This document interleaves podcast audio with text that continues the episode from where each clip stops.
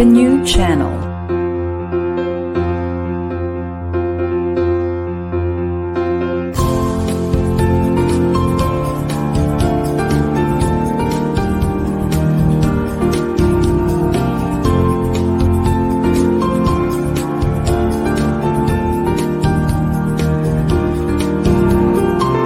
The new channel. Hashtag TNC Now.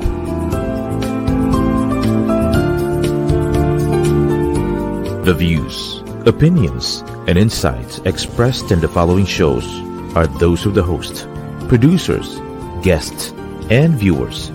They do not necessarily reflect the position of the channel. Viewer discretion is advised.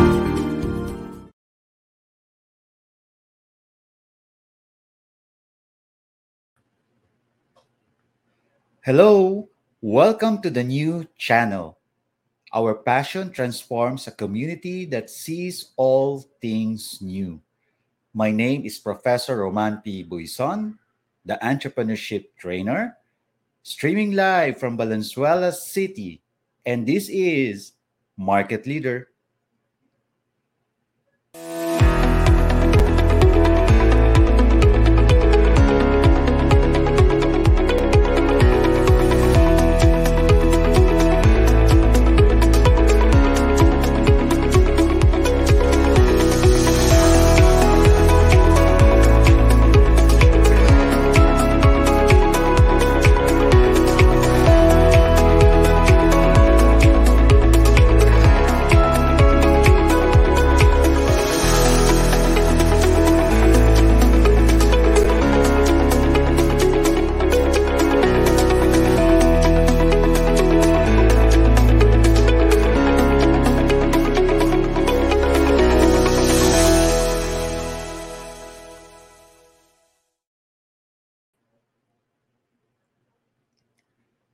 Welcome to our Market Leader Season 2 special episode.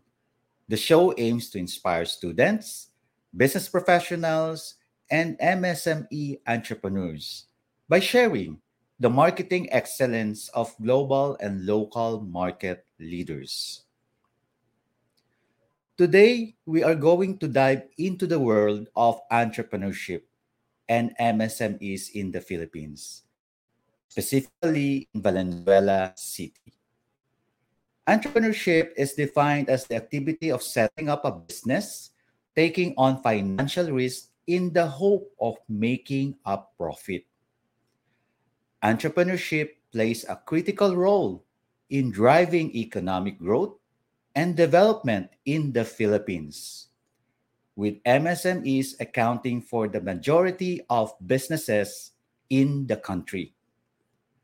These businesses not only contribute to job creation, innovation, but also play a vital role in fostering social and environmental responsibility. In Valenzuela City, we see a thriving community of entrepreneurs who are driving innovation and growth across a diverse range of industries from manufacturing and logistics to food and beverage, retail and services. Valenzuela City is home to a vibrant and dynamic business ecosystem. However, entrepreneurship is not without its challenges. Access to funding, training, and resources, as well as navigating regulatory barriers are all common obstacles that entrepreneurs must overcome. Despite these challenges, the resilience and tenacity of Filipino entrepreneurs continue to drive the growth of MSMEs in the country. Today, we are honored to have with us the President of the Philippine Chamber of Commerce and Industry, Valenzuela Chapter, along with Chief Executive Officer and founder of IdeaTex Packaging Corporation, to share their insights and experiences on empowering entrepreneurs in Valenzuela City. So, sit back, relax, and join us as we explore the exciting world of entrepreneurship. To start our conversation and discussion, let us all welcome our first market leader for today, the President of the Philippine Chamber of Commerce and Industry, Valenzuela City, Yolanda Yoli de la Cruz. Welcome to Market Leader, Ma'am Yoli. Thank you very much and good afternoon. Ma'am, magandang hapon po sa inyong lahat. Unang-una po sa lahat, nagpapasalamat po kami dito po sa uh, Market Leader sa pagpapaunlak niyo po ng aming paanyaya, ma'am. Uh, hindi niyo po na itatanong ang Market Leader po kasi ay nagsimula noong pandemic na nag nung, nagka, nung kainitan po ng pandemic, nagsasara po ang mga businesses at nagkakaroon po ng mga lockdowns, nagkaroon po ko ng idea na what if magkaroon po ng isang uh, show na magbibigay naman po ng reinforcement sa psychological part ng ating mga kababayang dapa at talagang humaharap po sa matinding pagsubok dahil sa epekto po ng pandemya. Kaya nga po doon sa unang season po namin, nagulat na lang po ko at marami pong sumuporta mga market leaders na talagang uh, sila po yung talagang natatanging market leaders na sumuporta sa aming show para magbigay lang po ng lakas ng loob at pag-asa sa ating mga kababayan uh, humaharap sa pagsubok. Lalo na po ngayon na tayo po ay nasa pagbangon na po. Maraming maraming pong salamat, Ma'am Yoli. It is my pleasure to be in your show and sana may matulungan pa tayo. Opo, kasi po ang market leader po ay para lang pong uh, isang makabagong aklat na kung saan isusulat po namin ang inyong istorya bilang uh, entrepreneur at business professional uh, para po kung may mga ilangan naman po dito po habang sa ating sa ating story niyo po lalo na po dito po sa Valenzuela about sa success story niyo po meron pong available na digital content na maaari po nilang balik-balikaran. At sinisigurado po namin dito po sa The New Channel, uh, mapapreserve po namin ito uh, ng pangmatagalan ang inyo pong istorya, ma'am. Ma'am, uh, po pwede po bang mag-share muna po kayo? Uh, sino po ma'am si Ma'am Yoli de la Cruz sa aming mga na, nanonood po ngayon? Maaari niyo po na po bang ipakilala kung sino po kayo, ma'am, sa aming mga community? Okay. Aside from being the uh, incumbent president of PCCI Valenzuela chapter, I am the president of NISCO Philippines, who is the manufacturer and exporter of food packaging and processing equipment. We locally made the machines that we are exporting, and we do our own design based on our clients' requirements. In other words, we produce equipment based on uh, kung ano yung uh, how would I say kung ano yung packaging materials and the design that they want us to produce for them. So that's what we are. Ang sabi nga nila, uh, ang trabaho ko is trabahong lalaki. and I'm uh, I'm I'm the only woman. I I'm only the I am the only woman in this kind of business. Wow, so, baga kayo po yung symbol ng women empowerment po talaga, ma'am. Parang parang I entered the the man's world, conquering the man's world na. Nakaka-inspire so, na, ma'am. Yeah, sabi nga nila, yung trabahong lalaki before is uh, trabahong lalaki but at present, hindi lang trabaho ng lalaki ang tinatrabaho ng babae. Opo, ma'am. Marami pong salamat, ma'am. Ma'am, maaari niyo po bang i-share sa amin, ano po ba yung PCCI o Philippine Chamber of Commerce and Industry po? Ang Philippine Chamber of Commerce and Industry is uh, the voice of business.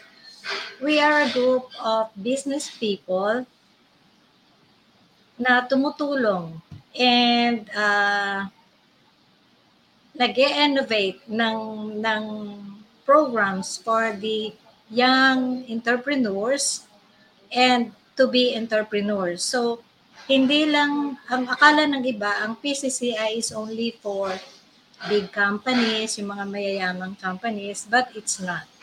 PCCI is for helping the small, medium, and micro industries na tinutulungan namin sila. We are we act as their mentors sa grupo namin. And aside from being the mentors, we help them to grow and we serve as inspiration for them to grow. And lagi nga naming sinasabi sa mga members namin, I don't know with other chambers, but with Valenzuela Chamber, we always remind our members na don't be contented with what you are now.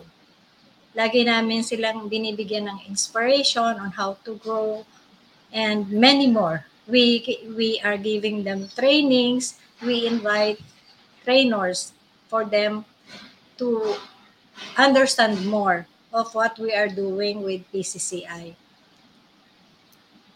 Ma'am, gaano na po katagal ang PCCI Valenzuela po? Kailan po ito nag-start? PCCI Valenzuela started in 2013, but I started being the president in, last year. We only have a two-year term as president, and my term will be ending uh, until December of this year. Wow, bago lang po pala talaga ang PCCI Valenzuela. Ma'am, tanong ko lang po, ano po yung nakapagpa-motivate sa iyo na despite na ikaw na po yung CEO at punong abala sa iyong negosyo, at kumuha pa po kayo ng isang uh, servant leadership na alam po natin na ang responsibilidad at uh, ay hindi basta-basta dahil makocommit ka po sa panibagong activity at saka dagdag po sa time at saka sa load po ninyo na para tugunan ang isang responsibilidad ng bilang PCCI president po ng Valenzuela chapter. Ano po yung nakapagpamotivate po sa inyo? Alam mo, to be honest, I don't want to be the president of PCCI kasi I know the responsibilities. But when we started, we only have five members. So I was tasked to increase our membership na we are always nakakalungkot uh, sabihin na PCCI Valenzuela is not known before when I started being the president. And slowly, we increase the membership. And uh, sabi ko nga, napaka, napakahirap mag-increase ng membership because they don't know what PCCI is doing. But slowly, last year when I campaigned for for membership, unti-unti biglang lumakas, biglang dumami at maraming mas naniwala sa mga advocacy na pinopromote ko sa kanila. And they experienced na meron pala akong matututunan sa PCCI, joining with PCCI. And not only that, in, ang PCCI is not only a group of business people na nagmi-meeting ng walang walang katuturan. So we make our every meeting more meaningful and useful and uh, enjoyable. So every meeting we chat, we have the fellowship and everything. So doon kami nag-start and mas marami kaming na-encourage when I share them all our experiences, how, how we started.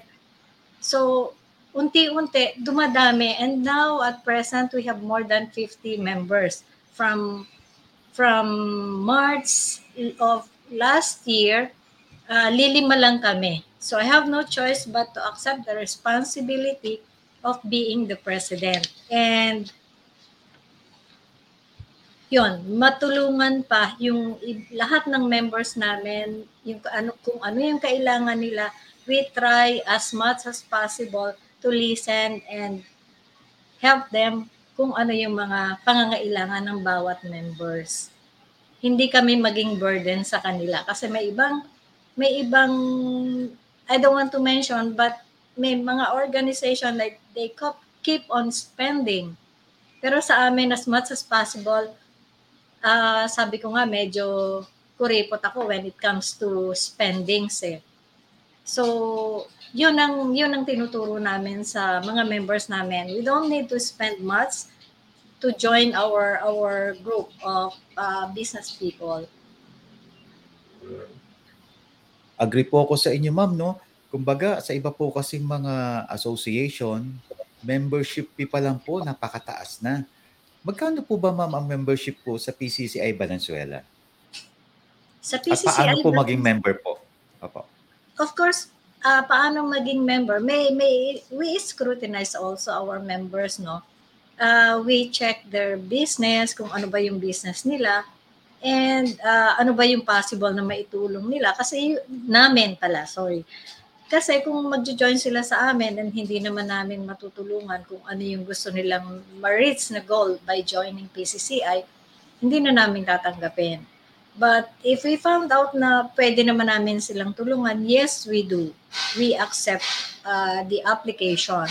We have our application forms na available sa aming PCCI website na and later on we will be, uh, our our uh, group will be having a portal na kahit saang saang PCCI mo siya i-click or i-open, they will see PCCI Valenzuela and they could launch their their application there. They could apply and they could remit the payment to our through our PCCI uh, China bank account. And ang membership fee namin starts at uh, the entry the entry uh, payment is 500 for the micro and 5,000 for companies na medyo may workers na na 10 and above. So, ganun lang kamura. And uh, sa micro namin, after the second year, uh, we increase the membership to 1,000. So, hindi kami naniningil kaagad ng malaki. So, start with 500 and gradually increasing. Pag nakita namin na tumataas na yung, yung gumaganda na yung company standing, so we increase the membership. Wow, kumbaga po, uh, friendly po pala ang ano nyo, ang registration fee nyo po ma'am. Meron po kayong pang micro at saka mga pang established na business po. First time ko pong narinig ito ma'am kasi normally po standard po ang kanilang mga, ang ibig sa ibang mga association, standard po ang kanilang mga registration fees. At uh, madalas ang nakikater lang po eh yung talagang established na business na po, hindi pa po yung mga startup at saka micro lang po. Ma'am, tanong ko lang po, as bilang association, as PCCI Valenzuela, um, how do you promote po and support entrepreneurship sa Valenzuela City po? Uh, kami yung lumalapit sa kanila eh, actually.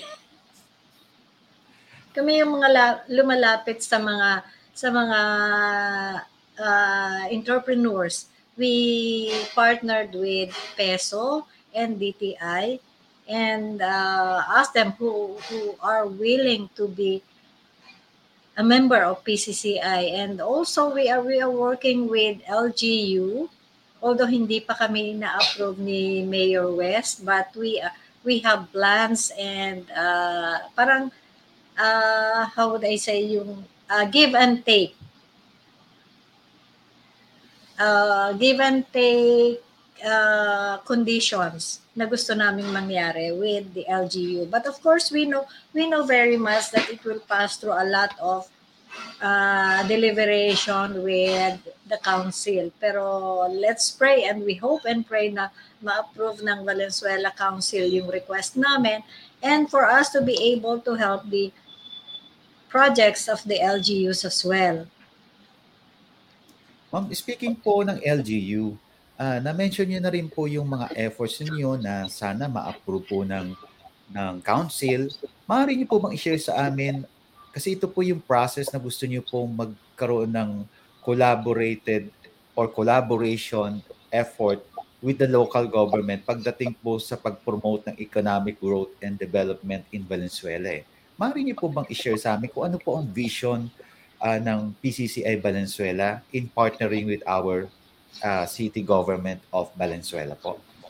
Of course, ang, ang vision ng ng PCCI Valenzuela is we will and uh, sustain the thriving business community uh, through innovation, networking, shared service facilities, education and advocacy for the purpose of growing business. And of course, improving the quality of life of the community and promoting economic development. So, yung economic development is napaka-wide ng ng ng scope. So, iisa-isahin namin yon through the help of uh, the government agencies. Apo, at least nasisimulan na po no kasi kaya niyo po nang sabi niyo po bago lang po talaga ang PCCI Valenzuela at sana po at kaisa niyo po ako na talagang sana po ay eh, makaagapay po ang PCCI Valenzuela pagdating po sa LGU para co- coordinated po ang ating effort. Ma'am, tanong ko naman po, bilang leader, ano po sa tingin niyo po ang characteristic para maging successful ang isang PCCI president?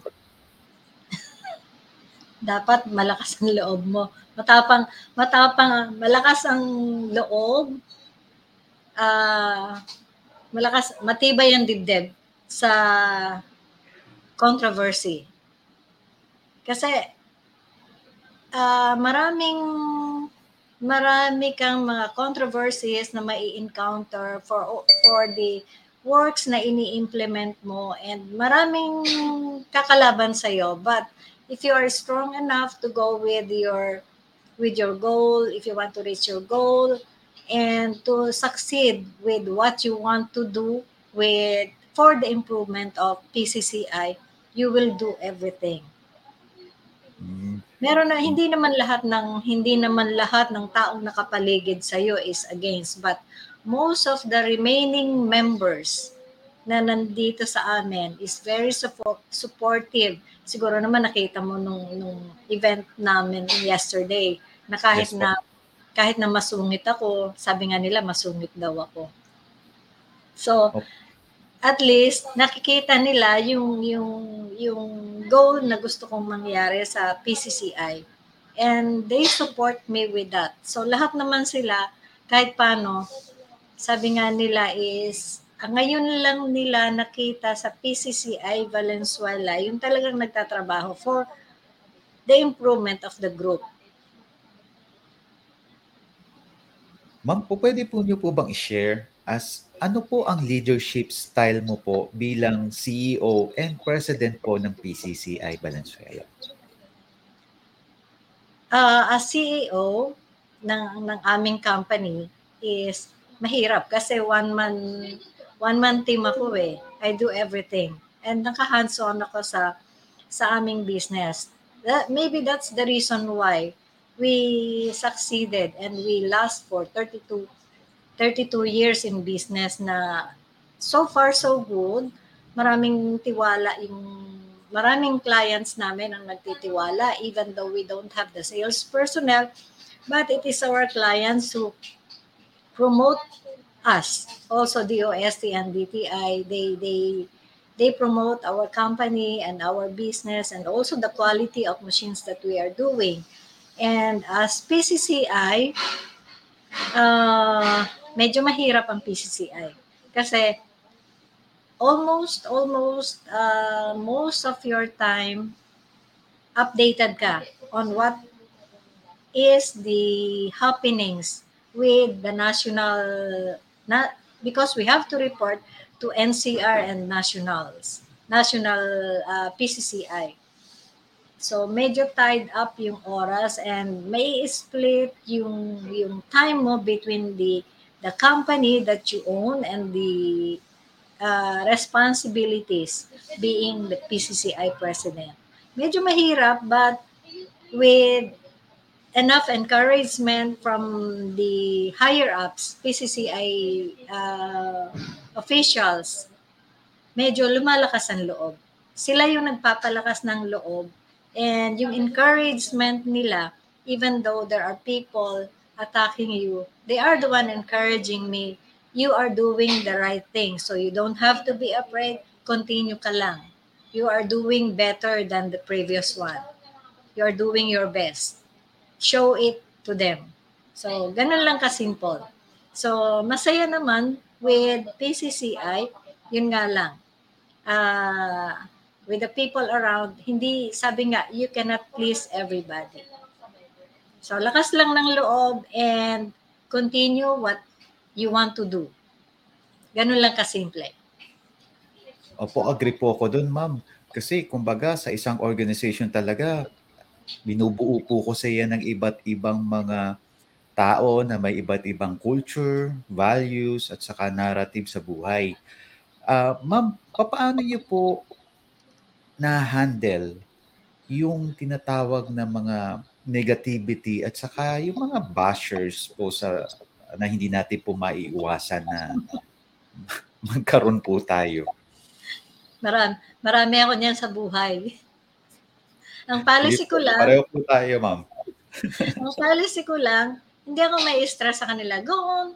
Sa, maniwala tayo na uh, I have a friend who, who shared me with this. If you are a tree with a lot of fruits, babatuhin ka. But yung puno na walang bunga, walang pumapansin. So I, I am I am just considering na ah, ako marami akong ano, marami akong fruits that's why binabato ako. And one important thing is, ang policy ko kasi sa buhay is, may stress kayo sa akin, okay lang. Hindi ko i-stressin ang sarili ko sa inyo. Ganun lang. Kasimple ang ang policy ko sa buhay. Siguro kung kung kung if I will mind what people, what these uh, destructive people are saying, dadami na yung kulubot ko sa muka. So, let let it be. Ganun lang, bahala sila sa buhay nila. Huwag mong pansinin. Opo, no, di po talaga maaalis po yan kasi lahat po talaga ng mga innovators at saka talaga mga leaders na nagnanais at nagpo-promote ng tinatawag na social entrepreneurship mindset na dinidefine po natin is the development of innovative ideas whose main aim is not for individual profit but for the transformation of the society. Yun po yung nakikita ko po sa inyo sa PCCI at yun din po ang nasaksihan ko po kahapon na talagang yung pag-organize pa lang po ng event kahapon at yung pag o taking po na marami pong bagong new members ng PCCI Valenzuela po. Ma'am po, pwede niyo po bang i-share ngayon, ilan na po ang members natin sa PCCI Valenzuela? As of yesterday, it's 59. Wow, ang dami na po. Po. Uh, ma'am, sa, sa inyong opinion po, ano po yung mga challenges na nakikita niyo po na kinaharap at opportunities na kinaharap ng mga entrepreneurs dito po sa Valenzuela City? Uh, mostly, ang challenges nila is the funding. That's the reason why we invited SB Corp sa sa events namin for our members to be equipped with information na kailangan nilang malaman how to secure fund, how to get the fundings for their business.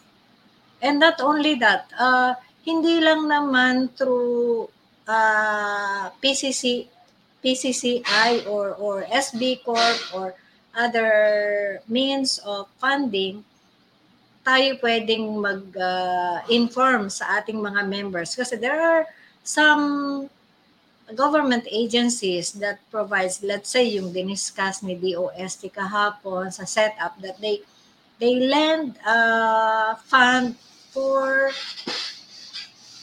the the improvement of their facilities to buy their equipment. They they fund the the purchase for their machineries it's zero interest and payable ng medyo matagal-tagal na panahon, three and a half years. And not only that, when you when you borrow money from uh, DOST, it includes yung training ng workers, maraming maraming uh, the productivity improvement program. Maraming uh, kasama yung pinauutang ng DOST. That's why I'm encouraging all our members who are into production uh, or the factories that produces many things that they could avail this funding free interest. And hindi lang yon, mas marami pa including the 5S and everything. Like yung diniscuss ng DOST uh, chief kahapon. O nga po, marami nga pong natutunan rin ako kahapon at saka talagang ang ganda po ng line-up ng ating mga speakers, ma'am, from DOST, pati po sa funding at saka pati including po pati DTI, pati rin po yung lay po doon po, saka pati po si Ma'am Opi ng peso. Ma'am, ang tanong ko lang po, paano niyo po ngayon mine-measure ang success ng PCCI Valenzuela chapter? Ano po yung mga metrics na uh, o KRAs na nilagay ninyo para masabi niyo pong nag-progress po ang inyong advocacy bilang PCCI po? Uh, it is the support of the members. Kaya ko nasasabing nagiging successful ang PCCI this this time. And to be honest, hindi pa ako satisfied with the success of of uh, what we are doing with PCCI. And I hope uh, yung next president will continue what I have started. So doon ko lang talaga makikita na nag-improve na kami if the, the succeeding president will continue what I have started. Pero at this point in time, I'm not satisfied yet. Kasi gusto ko pa, marami pa akong ano, marami pa akong gustong gawin, pero I don't want to extend my my leadership kasi ayaw na ng anak ko kasi marami na akong nanineglect sa trabaho. kahit, kahit po na ano, ikulitin po kayo, ma'am. Mukhang ang ganda na po ng ginagawa natin sa Valenzuela. No, pero hindi ah uh, kahit na siguro ako kulitin, hanggang doon na lang ako. Kasi marami hmm. naman, marami pa namang susunod sa akin. Kasi uh, sabi ko nga kay Miss Helen, please continue what I have continued. What I have started, sorry. And I hope Miss Helen uh, she is our secretary at PCCI and I hope she will accept my offer to continue my advocacy with PCCI. Uh, nakikita ko naman sa kanya na kaya niyang kaya niyang gawin. Baka mas higitan pa niya ako. Opo, tama-tama rin po. Nandiyan po si Ma'am Helen. Ma'am, alam ko kung napakainit ng ating kwentuhan po ngayon. Ang bilis rin po ng oras. Magpapatalastas lang po na tayo ng saglit at babalik po tayo kaagad para ituloy po natin ang ating kwentuhan na kasama po natin ang PCCI Valenzuela President at ang ating pong CEO na susunod na po si Ma'am Helen po.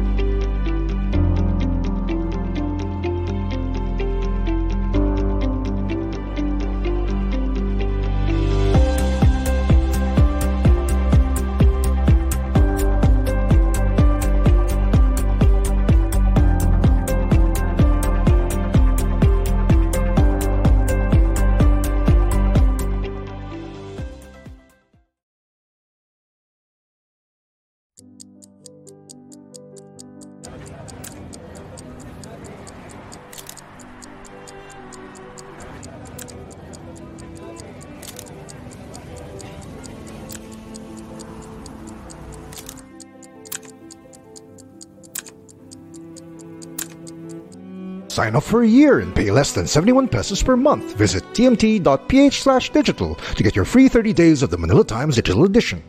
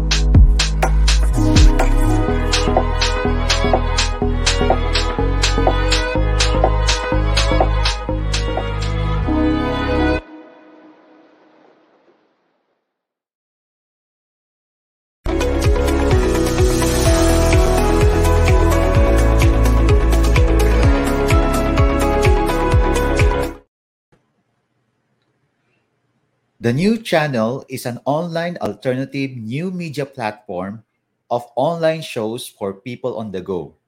Please watch all our shows as seen on screen.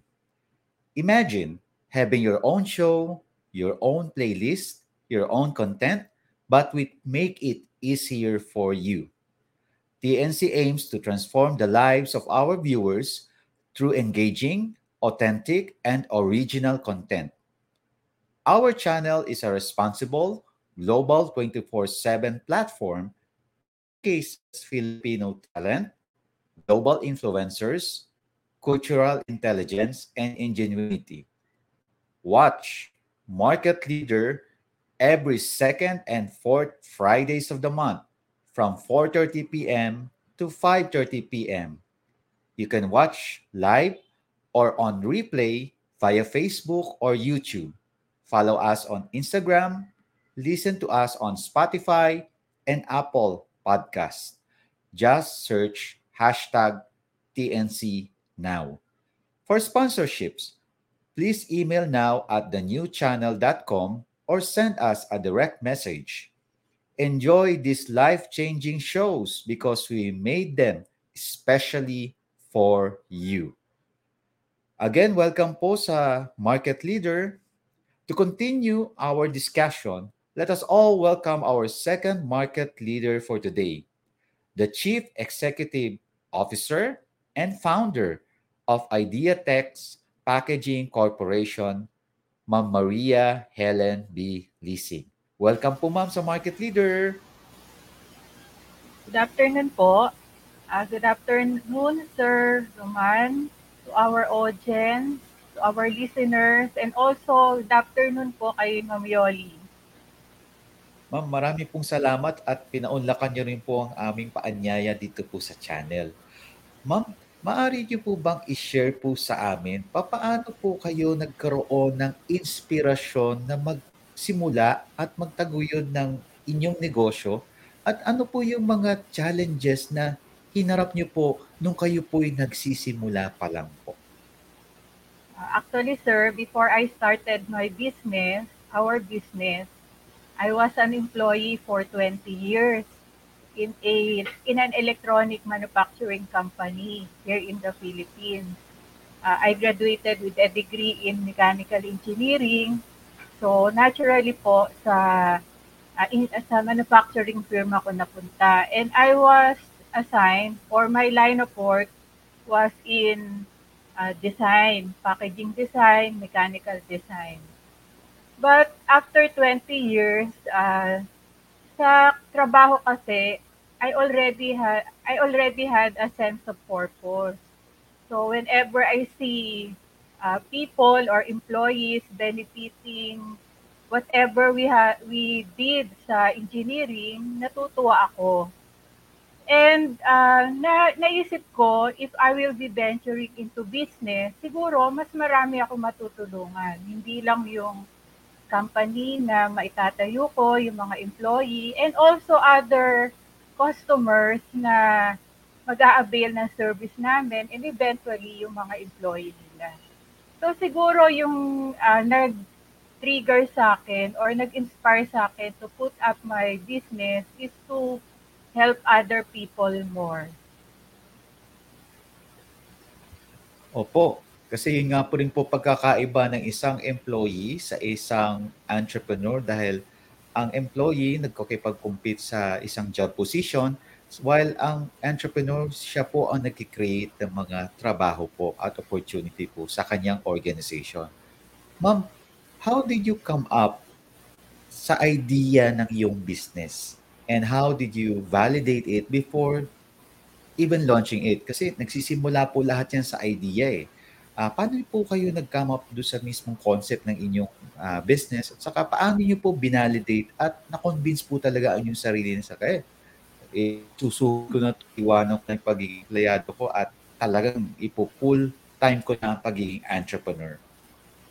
Yes, uh, ganito po yan. Uh, my line of work was into design. So, I started the business as a product design company. And I found out that sa market, maraming nagre-require more on packaging design. So, ang validation na ginawa ko, uh, first, uh, dapat uh, kausap mo yung mga customers or would-be customers. Kaya na-validate ko na meron palang market sa packaging design. Kasi most of the small businesses, small medium enterprises, or most of the business, they resort to advertising company for their packaging design. But alam naman natin, yung mga uh, advertising company are pricey pagka naningil sila. So, nakita ko malaki yung market. So, ang nakita ko na another provider ng packaging design, yung government sa DOST. So, nagpunta ako doon, at uh, nag-research ako, paan, uh, magkano ba yung uh, yung service fee na sinisigil nila and ano-ano yung services na ginagawa nila. And tinanong ko rin syempre ano, yung lead time ng paggawa kasi alam naman natin yung mga businesses gusto nila immediate. But I learned that the OST uh, was offer is offering this kind of service pero ang turnover nila would take around 30 days or more than 30 days. So yun yung uh, nakita ko na pain point ng mga ano, ng mga customers nila. So I come up with an idea na uh, sige, mag-offer ako ng packaging design. Uh, gagamitin kong fee, uh, service fee is similar to what DOST is offering. But ang differentiation ko sa DOST is yung turnaround, yung turnover na I can I can deliver the work in less than 30 days. So ang goal ko nga dati is uh, in a week. So uh, may, ginawa ko yon, inoffer ko yung ano, yung service na yon, and nakita ko marami yung ano, marami yung nag-avail. Marami yung nag-avail until actually no nag-start ako sir ng business, I was still employed. Hindi pa ako nagre-resign dun sa trabaho ko. Kasi uh, syempre kung ikaw ay nagtatrabaho and pag magbi-business ka, meron karamihan ang ang ano ang pinaka worry yung pag ba nag-business ako, uh, yung tinatanggap ko bang sweldo ngayon ay makukuha ko dun sa business, matatanggap ko rin. Or is, magiging stable ba yung business pagka uh, nag-full time ako sa job. So yun yung mga worries ko. Uh, pero nung ano, after six months, nakita ko na dumadami yung client, na dumadami na yung client base na, yung, yung client base ko. And uh, I'm fortunate enough or I'm blessed enough na uma-attend na rin ako while employed and having my business. Uma-attend ako ng mga uh, seminars or groups ng mga entrepreneurs. And some of my colleagues there, sabi nila, Ah, Helen, ano ba yung wino-worry mo na mag-full time ka sa business? Kasi hindi ka naman mawawala ng trabaho. Yung paglipag full time mo sa business, uh, lilipat ka lang sa ibang enterprise, pero this time around, the enterprise is yours. Kaya lumakas ang loob ko na mag-resign dun sa company and then mag full time na dun sa ni-register kong business. And from there, so dumami yung customer base, dumami na yung client. So from a home-based na business, nag-rent na ako ng office. So para pagka may client na pupunta, makikita naman nila na uh, ano, legitimate yung business namin. And from the feedback ng customers, from a packaging design company, naging ano kami, packaging provider kami. Pero at that time, wala kaming mga machine. So I used the facilities of other company na idle. Nagbabayad lang ako ng service. And then after around two years, nakabili ako ng sariling makina na printing machine. And then tuloy-tuloy na yon nagkaroon na kami ng uh, malaking sales office nagkaroon kami ng plantang malaki, nakapag-purchase na kami ng mga uh, ibang converting machine. And as of now, we already have three sales offices. We have a sales office in Congressional Avenue, Quezon City. We have a sales office in Cebu. And we have a sales office in Cavite. From a multitasking founder, ako yon ngayon, we are now 44. We have we already have 44 employees as of now. And we have four locations of businesses. Wow. Uh, ngayon lang po ako nagulat na nag-start din po pala kayo sa isang home. Tapos ngayon talagang laki na po ang inyong uh, meron po kayo sariling brick and mortar na office at saka natutuwa po ako tuloy-tuloy po ang inyong tagumpay. Ma'am, question lang po ano po yung uh, ano po yung naging ah, support naman po sa inyo na naibigay po ng government para po mas lalo pong ma-improve ang efficiency at productivity po ng inyong business? So, ang company namin ay recipient ng ano, services ng Department of Science and Technology. So, we are a uh, we are a set-up beneficiary. Ibig sabihin ng set-up beneficiary, ah yung company namin uh, tini- tinutulungan ng DOST sa aming mga ano, pag-upgrade ng aming mga technical capability. So number one, we already we we acquired two uh, two sets of machines na uh, pinahiram ng DOST ang puhunan pero binabayaran namin, namin sa kanila with zero interest. So we have finished nung we already finished yung pagbabayad ng unang makina we, and we are now on our second round. So malaking tulong yun kasi if you will be uh, loaning or renting yung equipment sa bangko, uh, medyo mataas ang interest. Pero dito sa DOST, parang pinahiram lang nila yung pera sa'yo na ibabalik mo at zero interest.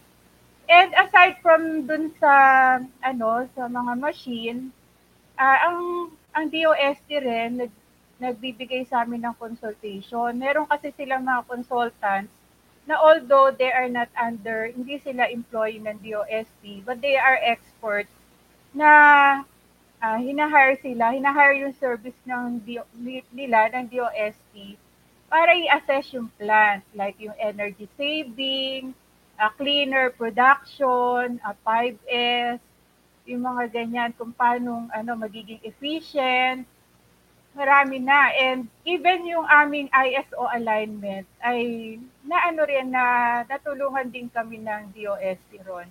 And aside from that, meron mga trainings na na ibibigay namin sa employee as well at as well as ako, nag-aaral pa rin ako, uh, nagpo-provide ang DOST ng mga training, sumasali kami doon na wala silang ano, wala wala kaming fee na binabayaran. But if you will avail of those training sa labas, uh, magbabayad ka.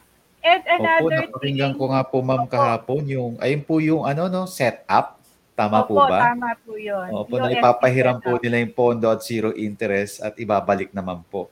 Uh, ma'am, may tanong po ko, ano naman po yung mga challenges na na, na encounter ninyo o biggest challenges na na na face po ng inyong business at paano niyo po ito hinarap? Opo. Actually, ang business is everyday challenge. Alam din ni Ma'am Yoli yan. But the two biggest challenges na na-encounter ko, uh, first, may, yung unang planta namin, na baha, uh, ano yon habagat. Yung talagang lumubog lahat ng makina, yung may mga material kami na ano na talagang nabasa, eh since paper product kami, so imagine mo yung ano, yung loss na na-encounter namin. Pero alam naman natin, no, if you are an entrepreneur, sabi nga ni Ma'am Yoli, kailangan matibay ang dibdib mo. And if you have a sense of purpose, ang una mo may isip, hindi yung survival lang ng company for financial reason eh. Ako ang una ko naisip doon eh. Kawawa naman yung mga empleyado. So, after one day nung baha, medyo humupa na, I was the first one na pumasok dun sa sa company, binuksan ko yung ano namin, yung planta namin, and puro putik, and kumuha kagad ako ng walis. Tapos, uh, nakatayo ako, pumapasok yung mga employee, sabi ko sa kanila, huwag kayong uh, mawawala ng pag-asa. So, tulungan nyo ako, bumangon tayo, and after one week, kaya natin to. And true enough, after one week, nag-resume kami ng operation. And the second challenge, siguro, uh, itong ano, recent na COVID pandemic, uh, alam naman natin na maraming kumpanya na talagang dumapa noong time na yon, nagsara or nag-slow down. Pero ang lagi kong nasa isip, may strength ang company. Uh, ev- every company kasi meron kanila kasi. So sa amin, meron kaming mga capability na pwede naming gamitin ah, para dun sa pangangailangan nung time na yon. So, Opo.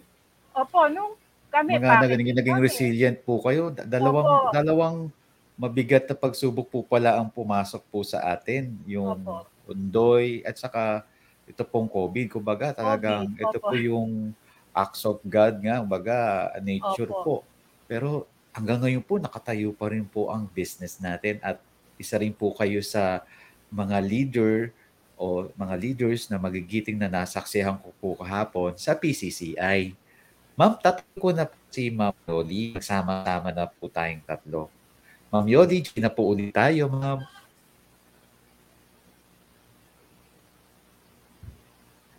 Ayan. Ah, Ma'am Yoli at Ma'am Helen, marami pong salamat. No, ngayon, punta naman po tayo sa segment ng plug-in questions po ng mga audience po natin. Actually nga po na na ano po kung bilis po ng oras kasi ang gaganda po ng kwento at saka talagang mga kayo po yung mga high profile na mga iniidolo sa Valenzuela po eh. Ma'am, ito po ang unang tanong from uh, from uh, what are the three must-have technologies, platforms, or applications that further business goals and allow for innovative new products? Tanong po ito galing po sa kay Dr. Mark Pellegrin ng Adamson University po. Ano raw po yung tatlong must-have technologies, platforms, or apps that further business goals and allow for innovative new products? May masasuggest po ba kayo, ma'am? Ah, ako po ba, sir? Ah, kayo muna po, ma'am. Ah, Helen. Opo. So, ngayon po, ah, ang pinag-uusapan po natin, digital transformation, ano po. So, ang number one po na kailangan ngayon, meron tayong online selling platform. Ah, makakapagbenta tayo ng online kasi after the pandemic, marami na pong tao na hindi na lumalabas.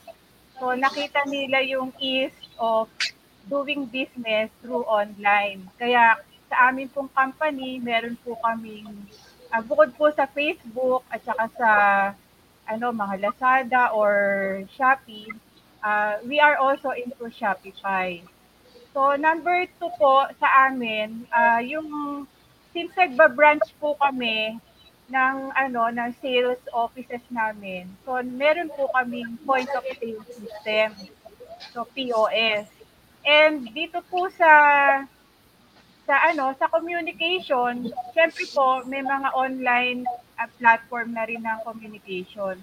And dito po sa planta, marami po kaming ginagamit na ano, uh, digi- uh, digital transformation. Dinigitize po namin ng production planning, pati po yung communication with uh, our salesperson at saka yung frontliner at saka back end. Wow. Talagang ano no, naka-ready na po pala kayo sa digitalization. Talagang kasi ah, ano na po tayo ngayon na industry ah, 3.0, meron pa nga nagsasabi 4.0 na raw po tayo dahil sa pagpasok po ng mga AI. Ma'am Yoli, may tanong pa po follow-up question si Dr. Mark Pellegrin ng Adamson University. Ah, basahin ko po, what are the most important skills for success as an entrepreneur and how do you develop them? Napakahirap ng tanong. Doktor po strong tanong. Uh, for me, the most important skills is kahit wala ka doon sa sa like my business, I'm not an engineer, pero ang trabaho ko is more than an engineering job. Kaya nga most of the time ang clients namin, yung mga first time clients namin na bibili ng machine sa amin, the usual question that they have for me is, Yoli, are you an engineer?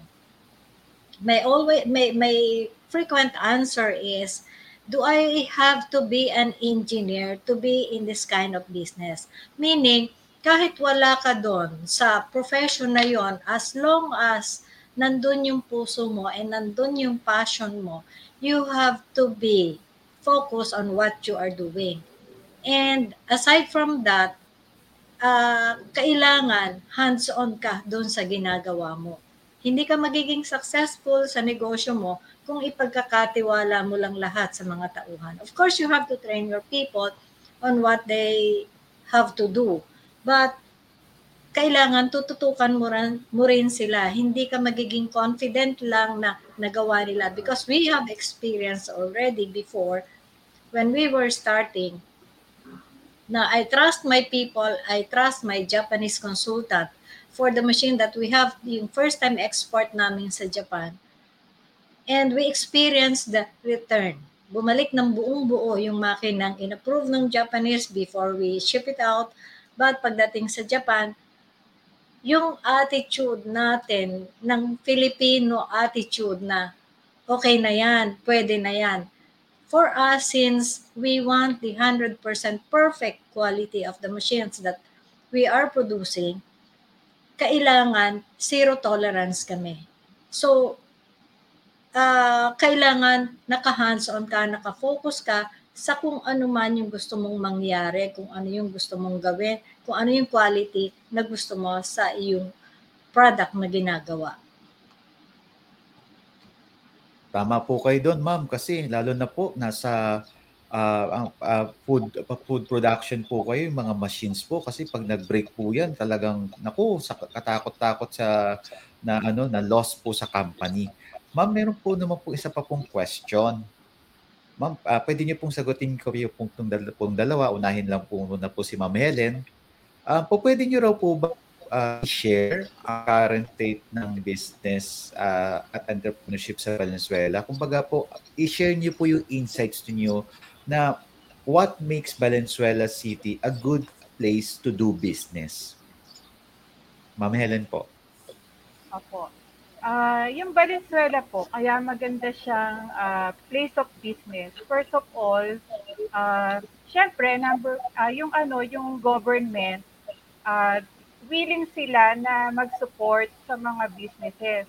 So, sa ease of doing business sa, sa ano pa lang, sa LGU, so may mga initiative or innovation na gina, ginawa si Mayor West Gatchalian sa pagre-register ng business, uh, sa pag-aayos mo ng mga papel sa kanila. So, syempre, napakaganda yon para sa mga negosyante. Pangalawa, maraming suppliers sa Valenzuela eh, na marami kang ano, uh, sa supply chain, madali. Kasi pagkakailangan mo, uh, nandyan na.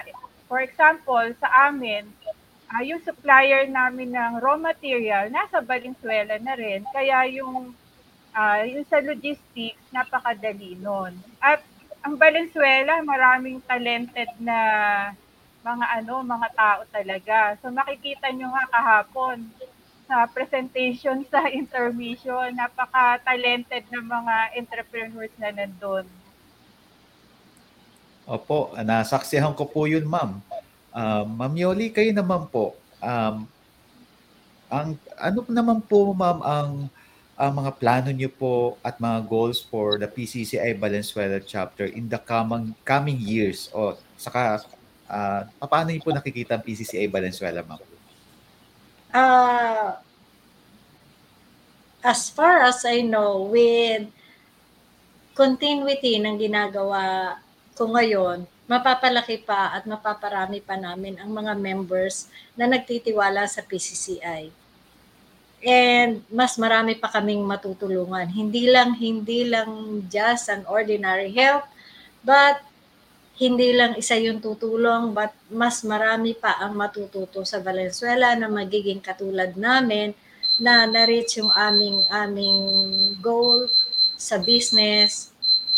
Para sila naman yung magtuturo dito sa mga future members kung ano yung natutunan nila sa Valenzuela, how they grow, how they how they succeeded in their business through the help of our PCCI members na rin. Ma'am, na-mention niyo po na ang mag plano niyo pong magtuloy, tama po ba, is si Ma'am Helen ng inyong advocacy? If she will willingly accept the offer, yes. Wow, Ma'am Helen, kumbaga po, kayo po pala ang future ng PCCI Valenzuela. if, if ever naman po na kayo po ay tanggap, ay ayoko muna pong tanongin kung tatanggapin niyo po o no. Pero just in case na kung kayo po ay maging ah, ganap na magpapatuloy naman po ng PCCI Valenzuela, ano-ano po po yung plano niyo po idagdag at i-reinforce para mas lalo pong mapatibay ang advocacy na nasimulan po ni Ma'am Yoli? Alam niyo po, si Ma'am Yoli ay isang example ng isang servant leader. So, yun ang nakita ko sa kanya. Kaya, lagi ko siyang tinutulungan kasi napakaganda nung ah, personality niya na kahit leader siya, siya yung presidente, pero she is always open and she is always willing to help, lalong-lalo na yung mga micro, small, na, or even the startup. So, yun ang nakita ko kay Ma'am Yoli.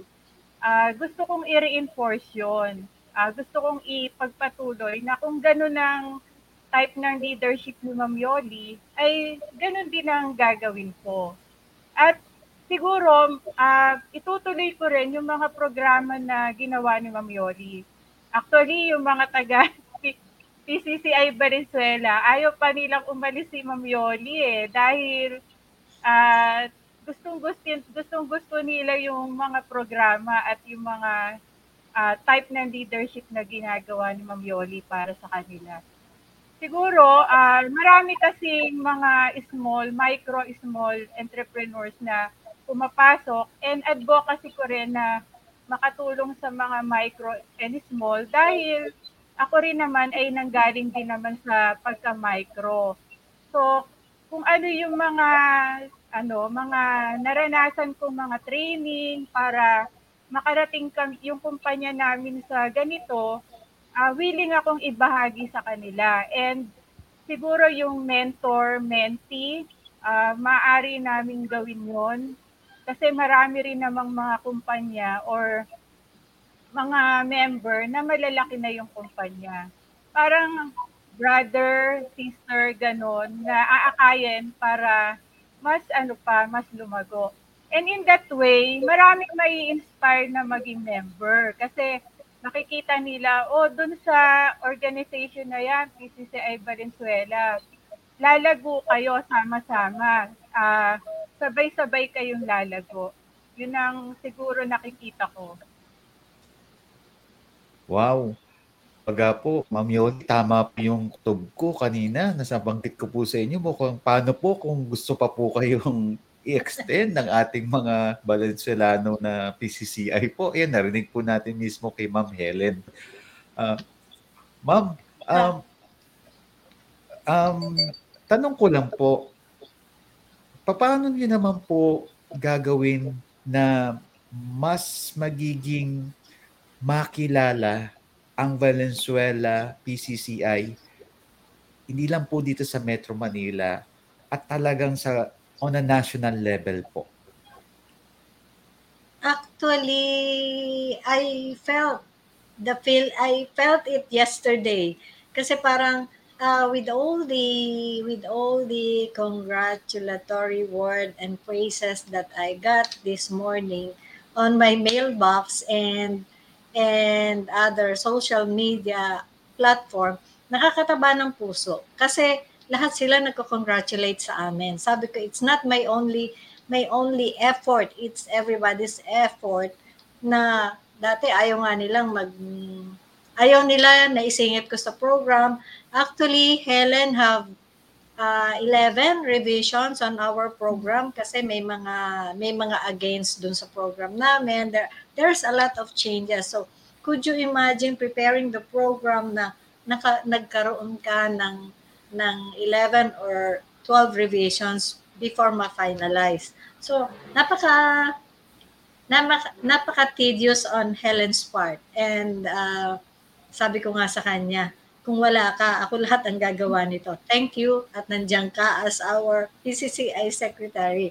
And uh, thank you that Helen will continue my advocacy with PCCI. And sorry to say na hanggang December lang ang term ko talaga sa PCCI. And I hope we could have our election by July or August. So it's very near. So we will be preparing our lineup para may proper transition because when I assume the position as president ng PCCI Valenzuela, we don't have any transition. We don't have the fund. Our fund is zero. So naging kaya ako kaya rin ako naghihigpit sa budget namin on our during this event and yon medyo open ako sa mga members namin na this is what we are now and I want your help and they are very supportive naman and especially Helen and all the members namin talagang uh, naa-amaze ako sa support na ginagawa nila. But uh, sad to say, hindi naman ako totally aalis. I'm still there. Pero uh, leading the PCCI is enough for me. I have shown my best. I have shown my participation to lead PCCI. And I have shown them that under my leadership, yung totoong puso ang nandoon leading PCCI. Kasi kung wala doon yung puso mo at ang intention mo is just a personal popularity, is well, hindi ka susuportahan ng mga tao mo. So that's what we are at PCCI Valenzuela.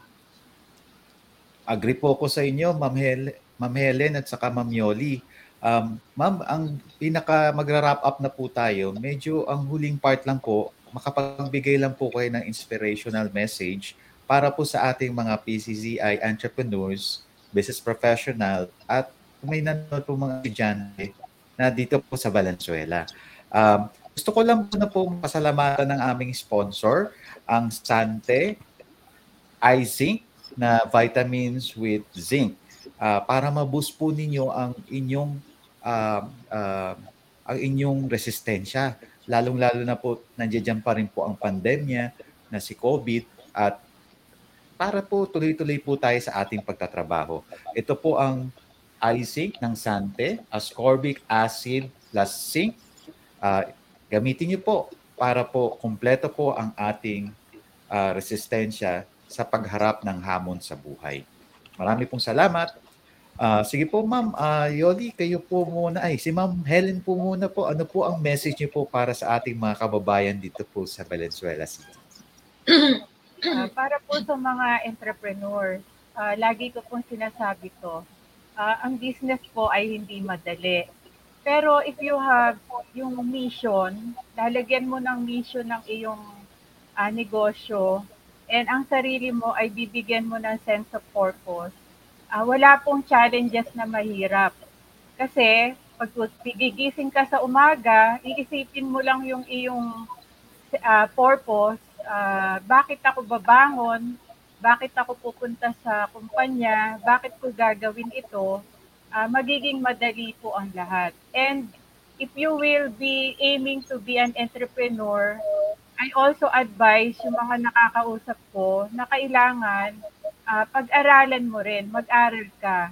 Pag-aralan mo kung ano yung negosyo, ito ba ay may demand sa market, hindi lang basta magpo-produce, or maggagawa ka ng products and services na walang demand.